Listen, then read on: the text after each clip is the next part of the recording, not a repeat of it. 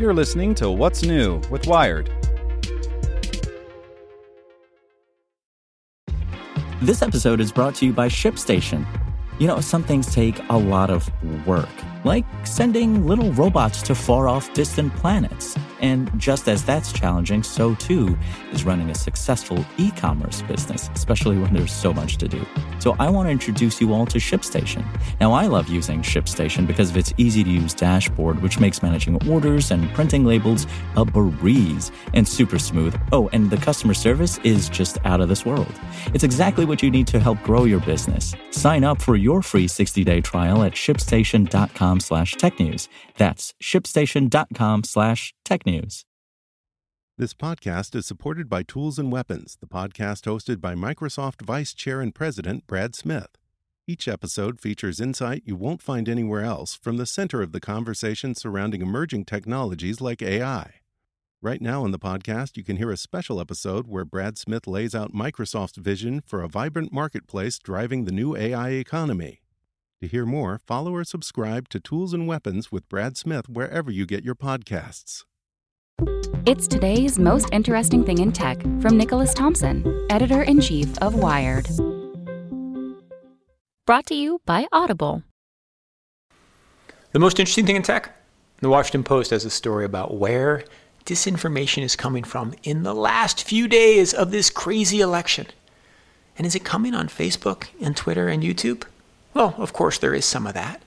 But actually, a lot is just coming on text and through email. Why is that?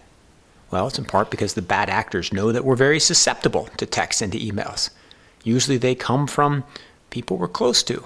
Sometimes they come from our family members and friends. So if somebody gets your phone number, or somebody gets batches of millions of phone numbers and can send out batches of billions of texts, it's really efficient. So there are false texts alleging Joe Biden has offensive views about transgender rights. There are emails coming, apparently organized by the government of Iran, telling voters that if they don't vote for Trump, someone's going to get them. There's a lot of bad stuff circulating, and it reveals one of the interesting paradoxes of tech regulation. As you crack down more, and as Facebook, Twitter, and Google get better at removing misinformation from their platforms, well, it spreads that misinformation out in directions where there's less regulation.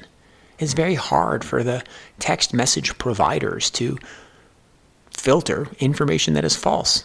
There is nothing in iMessage or Signal, whatever text provider you use, that is going to stop a false message as there is in Facebook or Twitter. So, in some ways, by solving one problem, we've just created another. Anyway, the solution be careful, be smart, be safe, don't trust crazy text you get from someone you don't know. And also, go vote. All right, see you tomorrow. Get more great stories from Wired in our daily newsletter. Sign up at wired.com/daily. Can't get enough of listening to daily podcasts or audiobooks? Then it's time to check out Audible, where you can find what you want all in one place. Our selection offers a broad range of titles and genres on topics you love most. Do you crave news and sports analysis? Tech news? A good, inspiring story? We've got it all. You can even browse through our Audible originals and listen to exclusive content like Game Breaker with Keith Olbermann. The new Audible is your playlist for life. Download the Audible app to get started. Want to learn how you can make smarter decisions with your money? Well, I've got the podcast for you. I'm Sean Pyles, and I host NerdWallet's Smart Money Podcast. Our show features our team of nerds, personal finance experts in credit cards, banking, investing, and more.